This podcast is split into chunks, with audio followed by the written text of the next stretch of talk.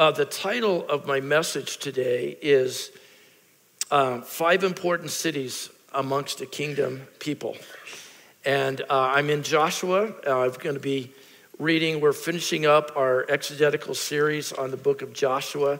And um, I'll be in 20 and 21 today. But what I want to do is, I just kind of want to recap a couple of things. We're at that place where um, the people of God have come into the land they, under the commander of the Lord's army, which was like a pre incarnate Christ, came in and they've defeated the, the enemies, so to speak. And uh, they are now in the mopping up stage of driving out residual strongholds. And we talked about that last week. And if you haven't, um, um, you know, heard that message, you can go online. We have both a video of that service, of the sermon, and there's also a podcast where you can listen to it. Um, and we've been uh, talking, you know, about how do you maintain what God has accomplished and finish the mopping up. And there's some principles around that. And I do want to remind you that last week we discovered in all of these, sort of as they, in chapter 18 and 19, as they were describing the inheritance for the remaining seven tribes that had yet to receive that, as well as those on the, uh, on the west side, uh, Judah and uh, Ephraim that had, you know, Manasseh that received it first uh, in, on the east, on the west side, excuse me, that um, they failed, the comment editorially was they failed to drive out fully those inhabitants, those strongholds that would stand against them and lead them to idolatry. And I just want to highlight that. And in fact, one of the tragedies, I didn't highlight it last week, is the tribe of Dan. It's described in Joshua 19. It's the last lot of all the tribes uh, that received a physical inheritance. And um, Judges 1 comments that um, they were given, everything was divided by lot, and theirs uh, was the territory where Tel Aviv and Jaffa is today along the coast, and there were iron chariots there, and it said they could not actually take possession of their land, and they had to remain in the hill country. And Dan was like the second most populous tribe. And so what they did is they actually migrated out of their assigned territory to a territory in the north um, that God had not assigned by lot to them. And they uh, conquered a city. I think it's named, what was it named there? Um, uh, let's see, it's verse 47. They went beyond these, went up and took Leshem and took it. It became the town of Dan. And interestingly, it's the location of Caesarea Philippi. It's also the location of Genesis 6, uh, where the sons of men uh, married with the, the, um, the, the false and uh, Nimrod, it's a place of evil and it's the gates of hell, if you know the story or you've watched The Chosen. And it's um, what, what's tragic about this is Dan became the snare for all of Israel for idolatry. Uh, during the time of Jeroboam, they erected uh, uh, something there. Um, and actually, it's interesting, I'll just read this. Um, Dan in Genesis 47, when Jacob was giving the blessing or curses uh, to their the, the sons was Dan was pictured as a serpent in the way, a horned snake in the path that bites the horse's heels, so that his rider falls backwards. And this is the picture of Dan leading Israel in idolatry. And interestingly, um, Dan was omitted from the tribes of Israel that are accounted in Revelation, as uh, Simeon was scattered in the land of Judah, and that was prophesied by Jacob but it was a serious idolatry that took place there. So I'm just going to declare again that, Lord, we thank you that the commander of the Lord's army is still present, that you are with us to defeat the strongholds that might lead us astray. And Lord, we are zealous to take our inheritance and to stand in the fullness of what you promised us, and we refuse to let our eyes be committed to any form of idolatry to stay in the assignment you've had for us and not run from that in fear and give ourselves to something else that leads us astray. So, Lord, we will not compromise. We will stand in the inheritance you've assigned. And we thank you for this in the strong name of Jesus. Um, so, what I'm going to do today is um, I wanted to recount some of the principles we've learned. I've, I've realized with every message I've given, and this is our 13th or 14th in, in Joshua. So thanks for your patience. We have two more after this. Um, but the, uh, I've given about five or six principles of how to stand in what was, was there. But I wanted to actually read to you, and I just want you to hear this and let it go in your spirit. I did not do slides today. I don't need everybody like taking photos, but I, I, I'll read them slowly. I'll read them a second time. But this is what has happened. These are some of the principles of what we've learned. And I've only picked a few, not all of them, but I, I just picked highlights, basically chapter by chapter. Um, the first was this the people of God. In fact, this is a characteristic of a Joshua people or a Joshua company. And God spoke to us multiple occasions through three prophetic voices before this church started that we would be a Joshua company of people. Uh, one of those was a gentleman named Paul Cain, called out of a crowd by name what is this? A Joshua company that I see arising. And, and that was a word that obviously I took at that point. Um, and it says this the principle that we learned is that they have a heart and zeal to trust God and believe His word about a future inheritance and victory in Him. Secondly, we learned that God's intended lessons of the desert, of the necessity of worship, intimacy with God, utter dependence, full of faith, leads to success, but unbelief or self effort leads to failure. This was the lesson of the desert. Thirdly, we've learned they understand the absolute necessity of the presence of God in their midst and following the commander of the Lord's army. And if you remember the presence, the ark went first into the Jordan, where the opposition, the circumstantial opposition, was dammed up in a town called Adam, which means man.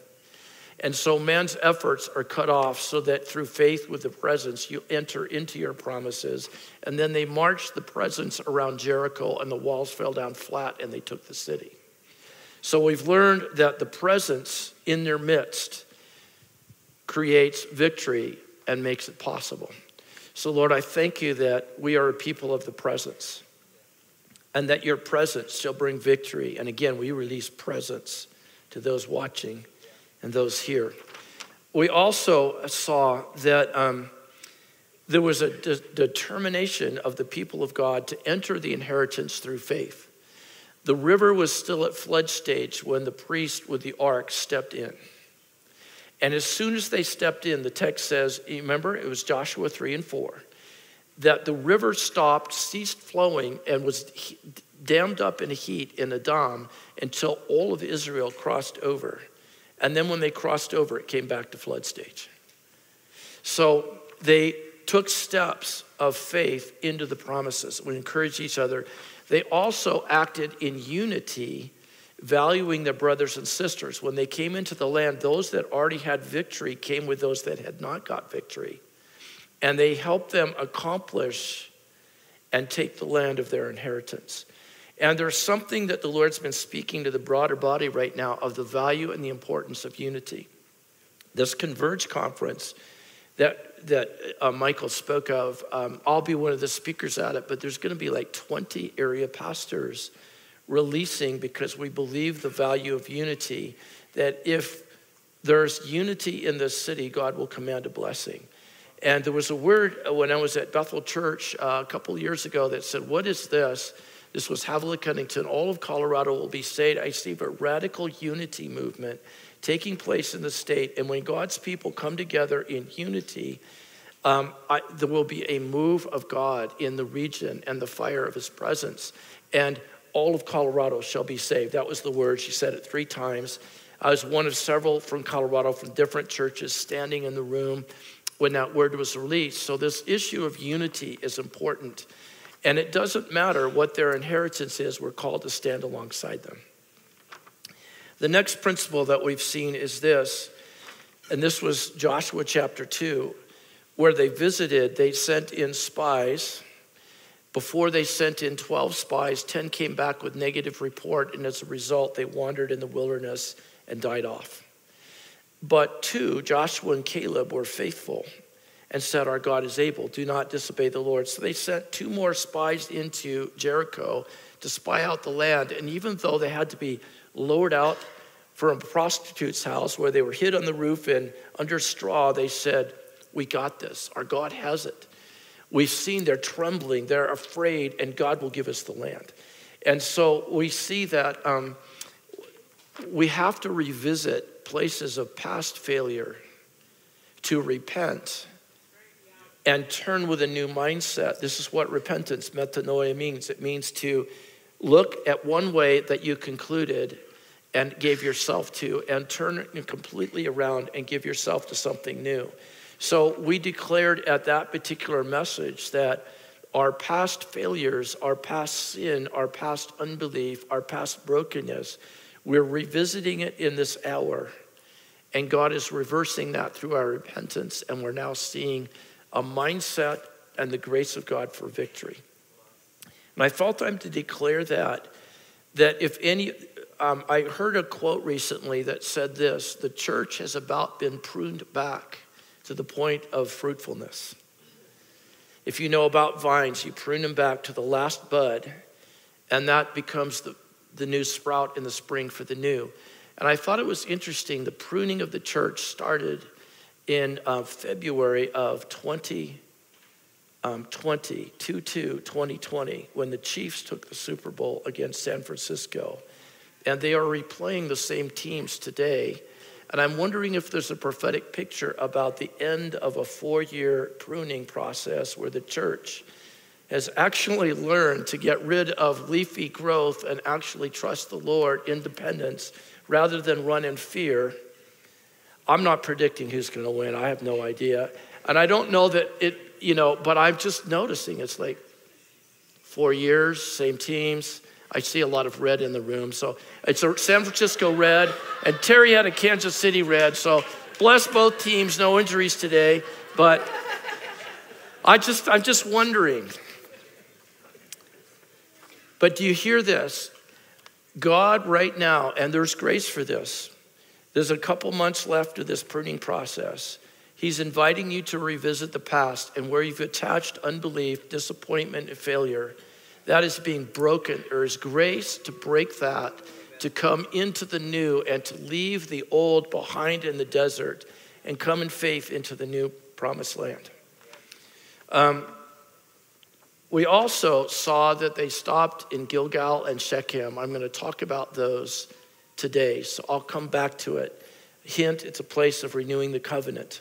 Um, they also yielded to the commander of the Lord's army. This was in Joshua 5 12 and 13 to 15. If you remember, um, Joshua was looking at the city, seeing this giant wall, wall around it, feet thick. I showed pictures of it uh, when we preached on this text, multiple layers. And what they did is they walked around um, this, of course, with the presence. And as they were, as he was looking, saying, Lord, how do I get this? This man with a drawn sword shows up. And Joshua says, Are you for us or are you for them? And the response was, Neither. But as commander of the Lord's army, I have now come. Translation Joshua, will you get on my side and let me fight the battles? Or are you going to try to do this in your own effort? And Joshua wisely took off his shoes and bowed down before the Lord and uh, got the strategy of marching the presence around the city and what it would take to, to walk in victory. And as long as Joshua and the people listened to the commander, he took it. So we learned, we've made this commitment as a church. Jesus is our commander, he's Lord. I'm sorry, I'm just rambling through this, but I want to tie this together because we're about finished. Also, um, what was interesting about the praise when they marched on the seventh day they shouted and they blew the ram's horn the shofarim that's the year of the jubilee horns. And it was they shouted praise and they shouted the war cry of the lord. And i tell you high praise causes gods to arise and his enemies to be scattered. And there's something about the rebuilding of the altar of worship and praise. And when the people of god declare the greatness of god at his command the enemy is defeated. And so we saw that in Joshua chapter 6. We also saw them give the first fruits of their conquest to the Lord. Josh Jericho being the first fruits. Just a hint there. The success in their battle was the supernatural hand of God. Remember, it rained hailstones down on people. They routed enemies. They marched all night, 5,000 feet up, defeated Ai uh, with a you know, or uh, the, was it the Gib? Who did they defeat? They marched up through the night. That was the chapter 10 and 12. That was the whole southern comp, uh, you know, compilation of tribes that had marshaled in Gibeah uh, to come against Israel, and they marched with a surprise attack. And the Lord's supernatural grace he even caused the sun to stand still until the battle was won. Same thing happens in the north in Hatzor.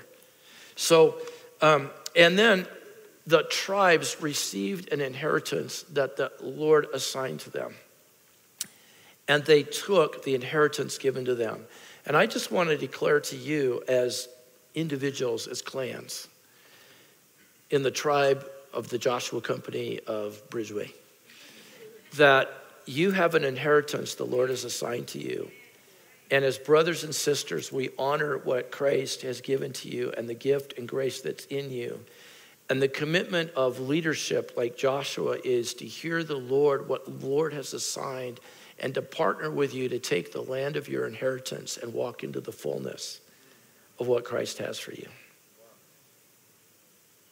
That's the picture of taking the land. They all took it together, and then they said, now that it's mostly conquered, you do the mopping up operations, i.e., do the heart work, get cleansed, go to your inner healing sessions, deal with those remaining idols in your heart. We talked about this last week. Hmm. And we learned that they will continue in their inheritance as they drive out the enemies. So, what I want to do today is I actually want to get lessons from five cities.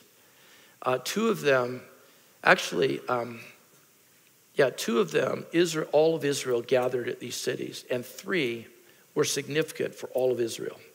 Now, they listed, if you read Joshua, they listed hundreds of cities for like the different tribes, but five of them stood out to me as really significant for all of Israel. So the first one's this. Um, it's, it's a place called, by the way, cities are where we dwell. It's the place we rear family. It's the place we find shelter. And it's the place that we do the Lord's work and we become fruitful. And so the first city named multiple times is Gilgal. And if you remember the name Gilgal, it first appeared in, in chapter 5, where they crossed through the Jordan and they set up camp at Gilgal where they renewed the covenant with, of circumcision with the Lord and said, We are the covenant people.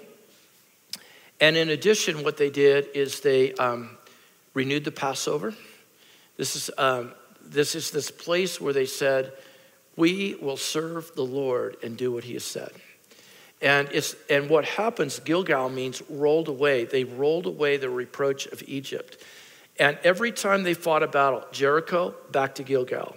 Ai, back to Gilgal. The Gibeonites and that whole southern, back to Gilgal. Shechem, where they did the Mount Gerizim blessing, back to Gilgal. The northern tribes, back to Gilgal. Here's the point what's Gilgal significant of? Gilgal, they renewed the Passover. Who's the Passover lamb?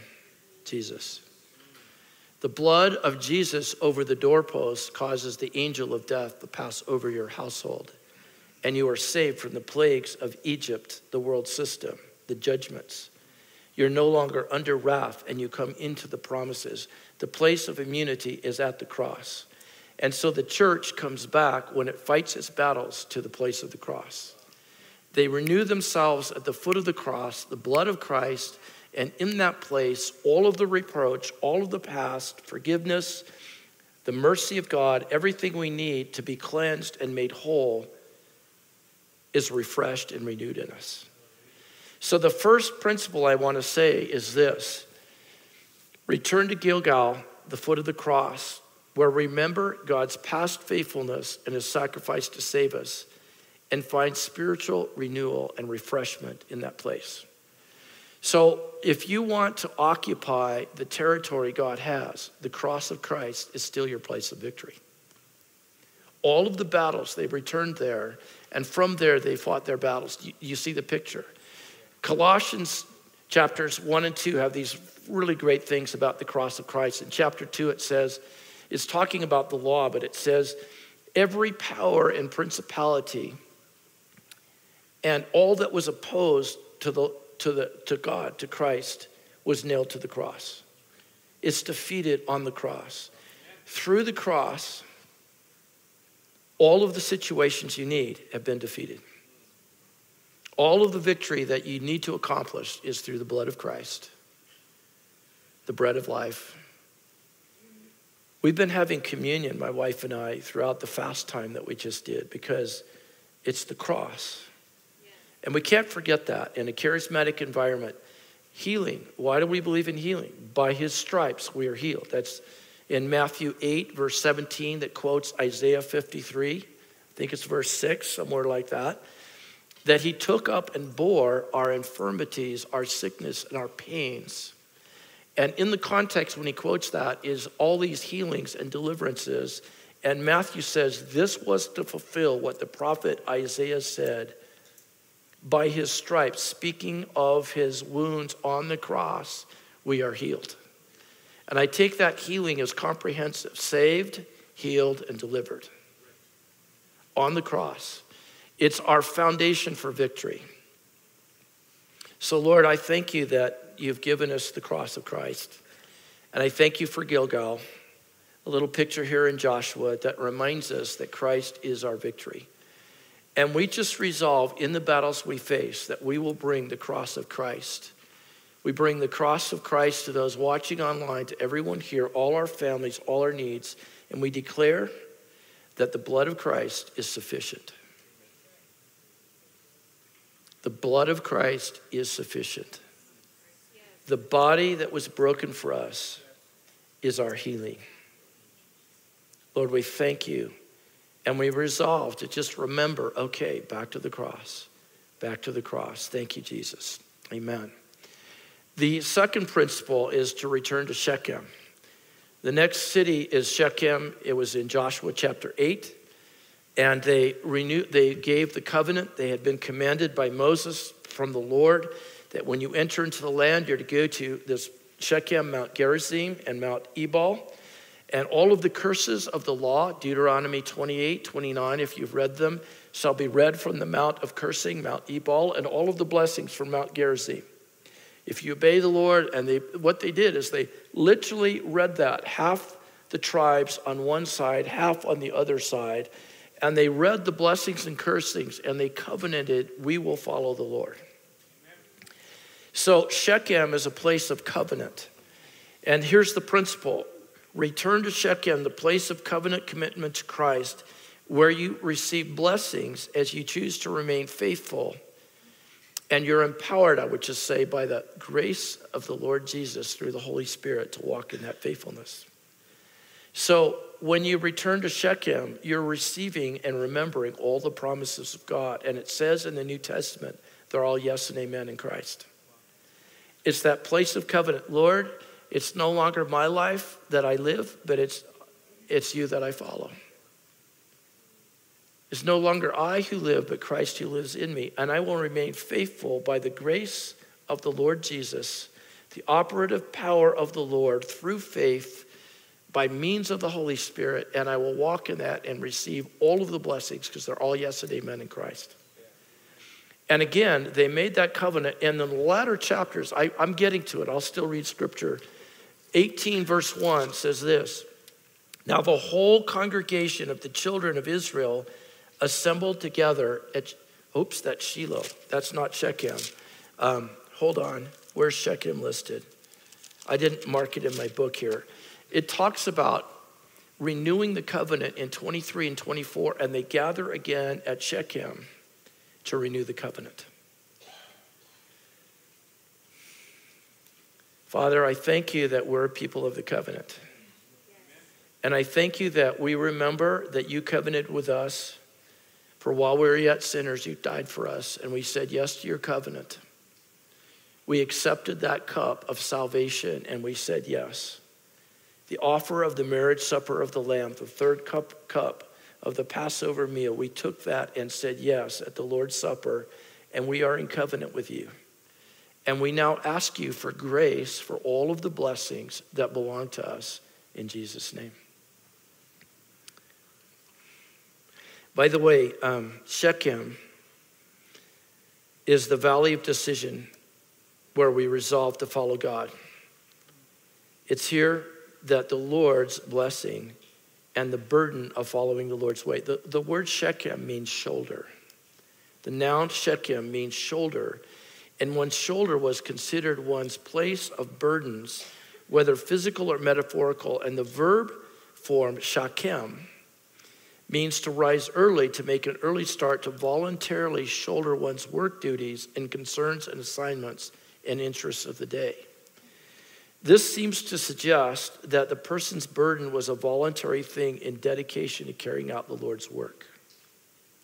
So, Lord, by the way, this idea of shoulder, here's what Isaiah says that Eliakim, who was King Hezekiah's chief housekeeper, would become a father to the house of Judah by saying the key to the house of David would be upon his shoulders. It's Isaiah 22 22. In the same tone, Isaiah said about the Messiah in Isaiah 9 6, the government will rest on his shoulders. So, Lord, I thank you that the man who is the key to the house of David, Jesus Christ, of whom the Messiah, whose government rests on his shoulders, you are our burden carrier. And as we come into covenant with you, we thank you that your yoke is easy and your burden is light. And we take that upon ourselves and say, You will shoulder our concerns of the day, the interests and passions of our heart, the assignments that you have, and we rest in your completed work because you shoulder the burdens. You see the picture of Shechem. Not only is it covenant where we surrender, but when you do that, God says, I got this. I got it. It's mine. Will you let me carry your burden? Take, and the picture of the yoke is the older oxen would have a younger oxen in training yoked to it, and the older ox would do the heavy carrying, and the other one just dragged along. So, Lord, I thank you that as I'm yoked to you, that you're actually pulling the weight and shouldering the burden of my assignments. And I refuse to do it in my own effort, but I trust you to shoulder the work effort that you're asking me to accomplish. So, Lord, I'm going to return to Shechem. And I'm going to remember at that place that you're shouldering my burden. Like, isn't that powerful to just think we have cities that are given as pictures for us to reside and dwell? A city is a place you dwell. So, Lord, we will dwell in Gilgal and we will dwell in Shechem. Now, there's some others, and I'll, I'll read 18, verse 1 of Joshua, now the whole congregation of the children of Israel assembled together in Shiloh and set up the tabernacle of the meeting, meaning that's the place of the ark and the presence, in that place. And the land was subdued, but there remained among the children of Israel seven tribes who did not receive their inheritance. I'm just kind of finishing the verse. The issue is Shiloh is the place of the Lord's presence. It's the place where the ark rested with the mercy seat and the cherubim, which is symbolic of the garden where man walked with God and communed with him, the mercy seat, sitting there face to face, talking with the Lord in the Holy of Holies, is Shechem. And they gather, excuse me, is Shiloh. And they gather in Shiloh. I've had the privilege of being there and standing on the site where Shiloh was and about five members of our, by the way, the ark rested there for 369 years. And we're standing on the archaeological site and we're talking about the Lord's presence, and five of my team fall out in the spirit. And we had to like sort of help them to the bus like two hours later because like we couldn't move. I, I don't know how there's a residual presence, but here's the place Shiloh became the place of Israel until the time of the temple that Solomon built. The ark left when Israel fell into apostasy and went to the land of the Philistines, interestingly to Ekron, where Dan had abandoned. And their God, who's the God of tumors, actually, they all got tumors. And they had to send this, you know, Israel's God back because Dagon kept falling down before the ark. And they said, this God of Israel. We can't have it. It's destroying our God. So they send him back on an ark, and it sits in a place called Kiriath Jearim, which means the city of trees. Until David says, I must have that ark. I must bring it back to Jerusalem, my house. So, Lord, we are a people that will remember Shiloh, the place of the presence. And we will make it the place that we gather because in your presence is fullness of joy. In your presence, our enemies are defeated. In your presence, we are strengthened in all things. In your presence, we have face to face intimacy and we hear your presence. We hear your voice and we hear your direction. So, Shiloh is an important city for us to stay. So, I, I, I and by the way, it says about this in Genesis 49, I want you to hear the whole text in Genesis where Jacob prophesied about this city and about what was going to happen here. Because the city is actually a person, and his name's Jesus. So let me find Genesis 49, verse 9 and 10. They're going to probably get it up before I do, so it may show up on the screen before I get my Bible there. Here it is, 9 and 10. Judah, I'll just give you context. You are he whom your brothers shall praise. The name Judah means praise. By the way, we did not announce. Um, Joel and, and uh, Veronica Headland had their son. His name is Judah, seven pounds, nine ounces. And uh, we'll show you a picture at the end. We got a picture, um, unless he comes up now. Um, no. If he pops up. That little baby that you see, that's Judah. There he is. Oh, no, that's not. You fooled me. Thanks, Craig. All right, back. I'm getting distracted. Judah, on whom your brothers praise, your hand shall be on the neck of your enemies. Victory. Your father's children shall bow down before you. You'll be the leader of the tribes. Judah is a lion's whelp by the way, who's the lion of the tribe of Judah? Revelation 5 5.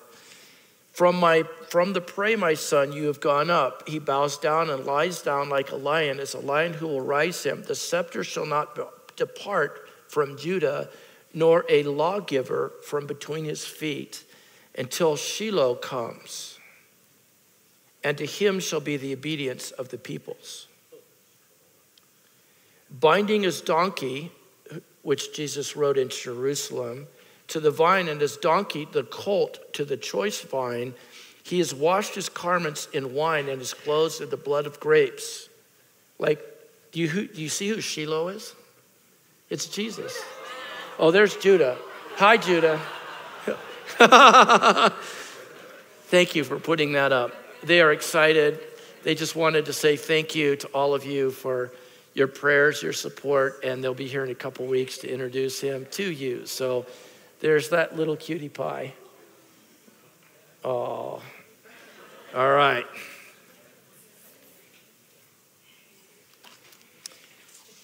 Hmm. By the way, the word Shiloh is also related to shalom.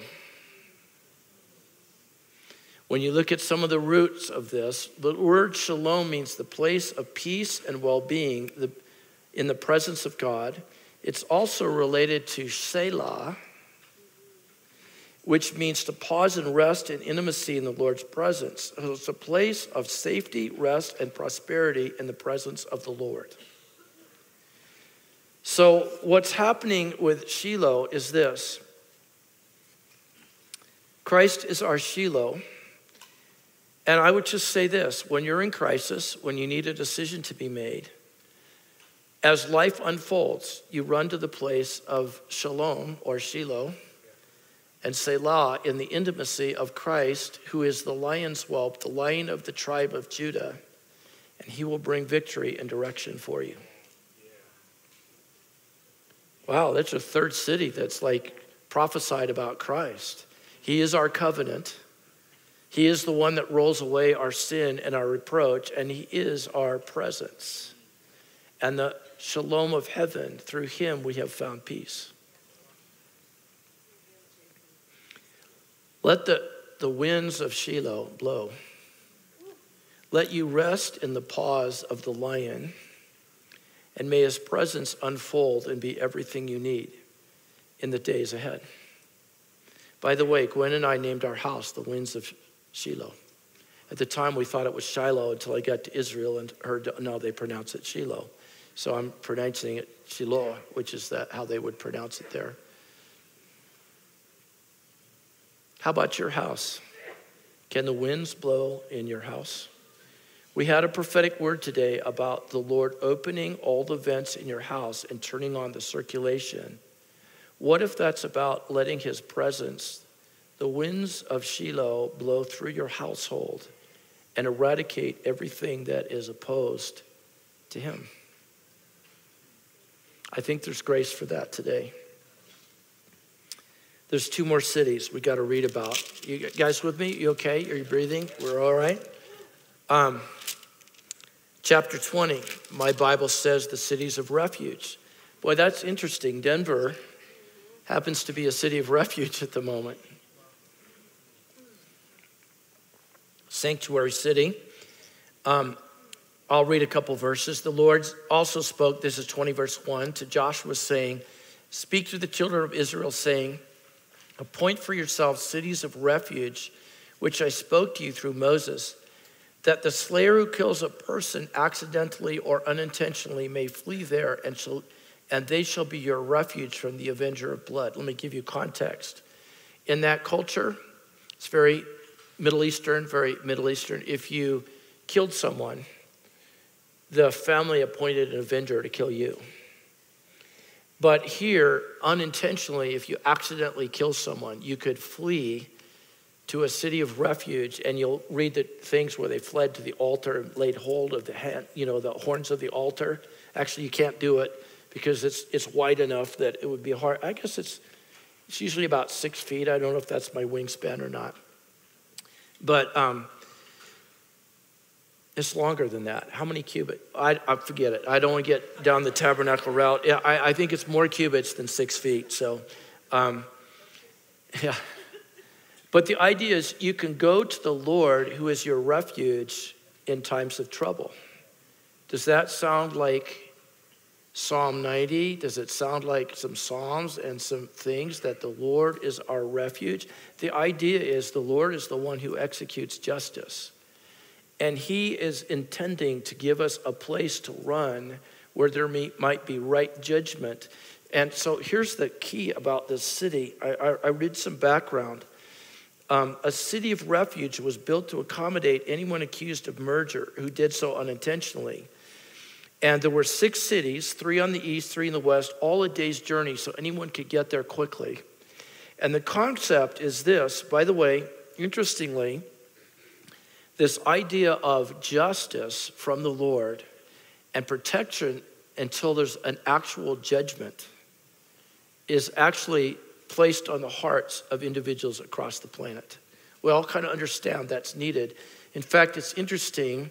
Before Westerners arrived on the large island of Hawaii, the indigenous people set up a city of refuge called, oh, and I can't pronounce it, Pu'ahanoa, where an islander could flee if she broke a law, he or she broke a law that carried the death penalty. There, the high priest could purify the refugees of any sin and later set the person free to begin a new life. Interestingly, the priests bore a thing on their turban, which and they had the, the things, the Urim and Thummim, to discern the judgments of the Lord. And the idea at these, these cities, um, I'd have to read numbers, but the idea was this. It says here, verse 6 And he shall dwell in that city until he stands before the congregation for judgment, and until the death of the one who is the high priest in those days. Then the slayer may return to his own city and his own house to the city from which he fled. So the person was released when the judgment was not guilty, or secondly, when the high priest died. Who's the high priest that died on behalf of all of us to release us from judgment? Like Jesus. is the high priest. So Jesus is our refuge, he is our sanctuary city. So, Lord, I pray for all these refugees from Venezuela, the 38, 40,000 that are here in our city. Lord, I know we have to feed them first. We have to love on them. We have to meet their basic needs. But I pray that the, the high priest, Jesus, will also lead them to a sanctuary in you, that they might meet you as we meet their needs as believers. And I thank you for all of us here that the judgment has been pronounced by Jesus Christ not guilty. I paid for it on the cross. And you are our refuge, Jesus, that we can flee to to find help in our time of need. Isn't this powerful? Like the names of cities actually like apply to Jesus. So Jesus is a city of refuge for all those who have committed something worthy of death. By the way, the scripture says all have sinned and have fallen short and are worthy of death. But Jesus is our refuge. Do you run there when you're in trouble?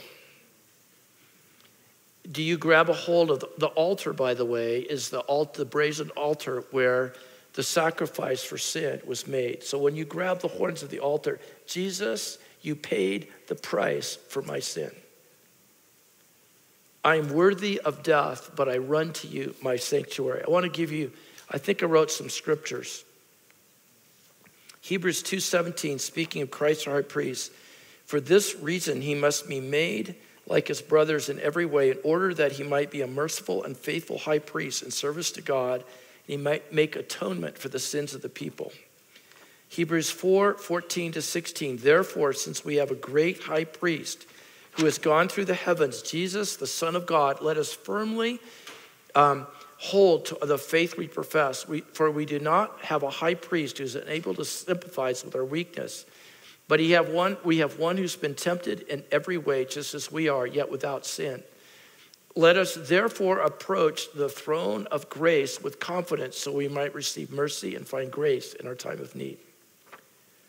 So, Lord, we thank you that you are our city of refuge, and we run to you. We ask you to set us free.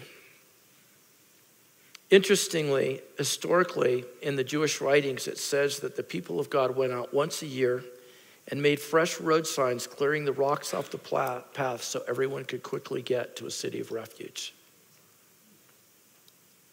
The Bible's the road sign, and Christ is waiting in that city to declare not guilty, and he's already died for you. One last city. You ready? And then we'll close this up. It's found in Joshua chapter 21. I skipped reading most of 20. You can read where the cities are. There were three on the east, three in the west. Now we've got the cities of the Levites. Um, my principle is this under this one make the Lord your inheritance. Let's just read a little bit about it. Um, Joshua 21 1 to 3. And the heads of the fathers of the Levites came to Eleazar the priest, to Joshua the son of Nun, and to the heads of the fathers of the houses of the tribes of the children of Israel.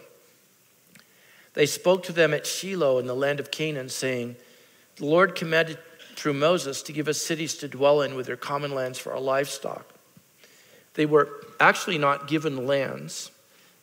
And the, the text in the Old Testament, Numbers, Leviticus, Exodus, says that their inheritance is the Lord. The, the Lord is their portion. And so the children of Israel gave to the Levites from their own inheritance at the command of the Lord these cities and common lands. Uh, and then it lists by lot, you know, where each of the clans of the Levites went. It's a fairly long chapter. And there's 48 cities with their common lands. Each one of these cities had common lands surrounding it with these cities. And the idea here is this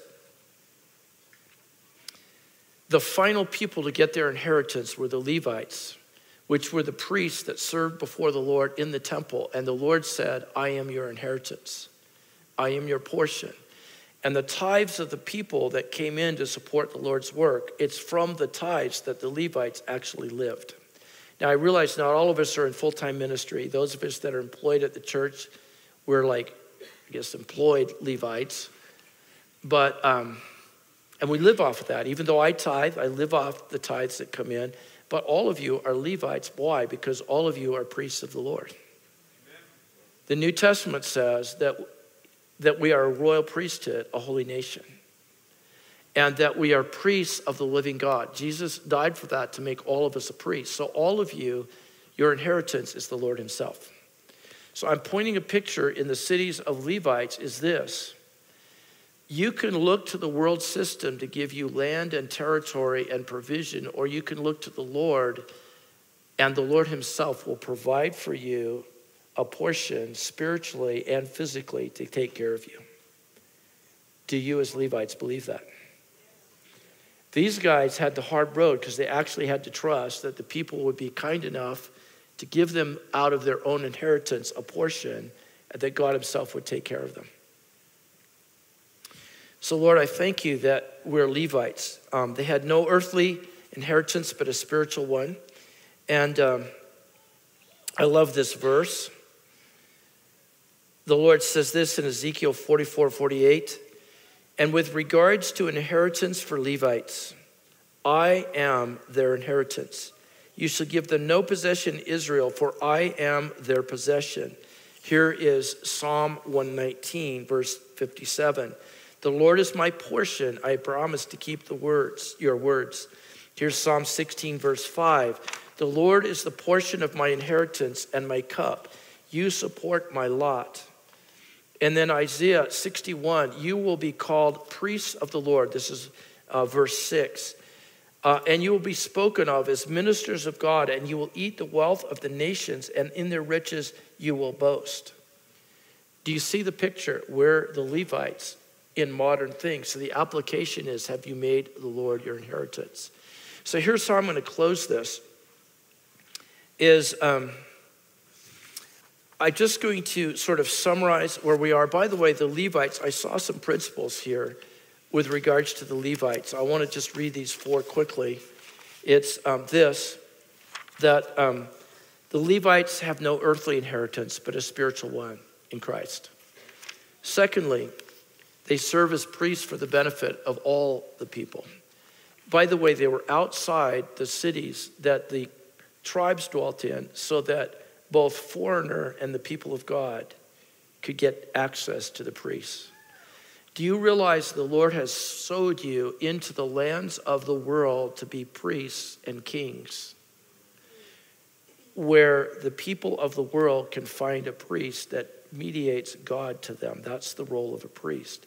Some of you are the only priest that's available in the school that you work at or in the job that you serve you are sowed as priests into the land without an inheritance because you're in the world but not of the world.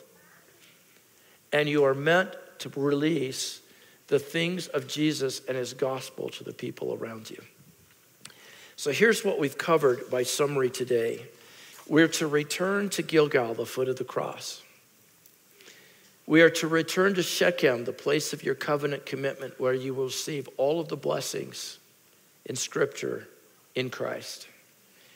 You are to rest in the presence of the lion of the tribe of Judah at Shiloh. You are to return to Christ as your refuge. That's Joshua 20. And you are to resolve to make the Lord your inheritance. Let's stand. Let me pray for you. It's awfully quiet. I know it's a little chilly. I think it's We've been having trouble with our program. It's been programmed at 69. I realize in the winter it should be a little warmer, but here we are, so apologize. Um, I assume it's quiet because there's been a lot here. Are, are we okay? We're breathing? We're like we're good? Okay. I have this zeal in my heart that the enemies that come against you will be defeated. And your heart will come like this completely clean. That the residual issues will be dealt with. And I know this Gilgal, the cross, which is Christ, is your victory in your battles. I know this that the covenant he cut with you that you said yes to Even though you may not be faithful, he is faithful. I'm confident of this very thing that he began a good work in you shall complete it until the day of Christ Jesus. That's his return. That's Philippians 1 6. He's got it. I am confident that the Shiloh, the winds of his presence, shall surround your home and your heart as you open that to them blowing. And may you actually get snockered in the presence, like the team did in Israel, where you have to be carried to the bus. So, Lord, we just release your presence into our households. We open the vents that close off the winds of the Holy Spirit and the winds of Shiloh, and we say, Blow, Spirit, blow. And we thank you, Lord, that you are our refuge. Lord, would you come? We run to you. You are our strong tower. You are our rock. You are that place that we find sanctuary. And it says there, no harm shall befall those that dwell under the shadow of the wings of the Almighty. Though a thousand fall at your right side or your left side, no harm shall befall you. So, Lord, we just release and declare that. And Lord, we thank you. Um, what's the last city? Uh, for the, the Levites, that you are our inheritance. And we just resolve that's us. We say today, you're our inheritance. So, Lord, we just unplug a little bit from is it IRAs or 401ks? What do we look to? Are we unplugged from our, our media, our entertainment, those things that medicate us, our addictions? We just unplug from all those false idols. We will not be like Dan. No, no offense to any Dans around. Um, but we thank you, Lord, that you're our inheritance, and we resolve to say yes. So, Father, I just pray as we're just hearing these words today that this would saturate our hearts, that it would go not only into our minds, but into our spirit man, and that we would be those people that inherit the land and dispossess our enemies. I love that term. Joshua 1 says, Every place you step your foot shall be yours. Yerash, rise up, O Lord, and dispossess our enemies, because Jesus Christ is the commander. May it be in your household, in your family, your children, and your children's children. Amen. All right, let's give the Lord a hand.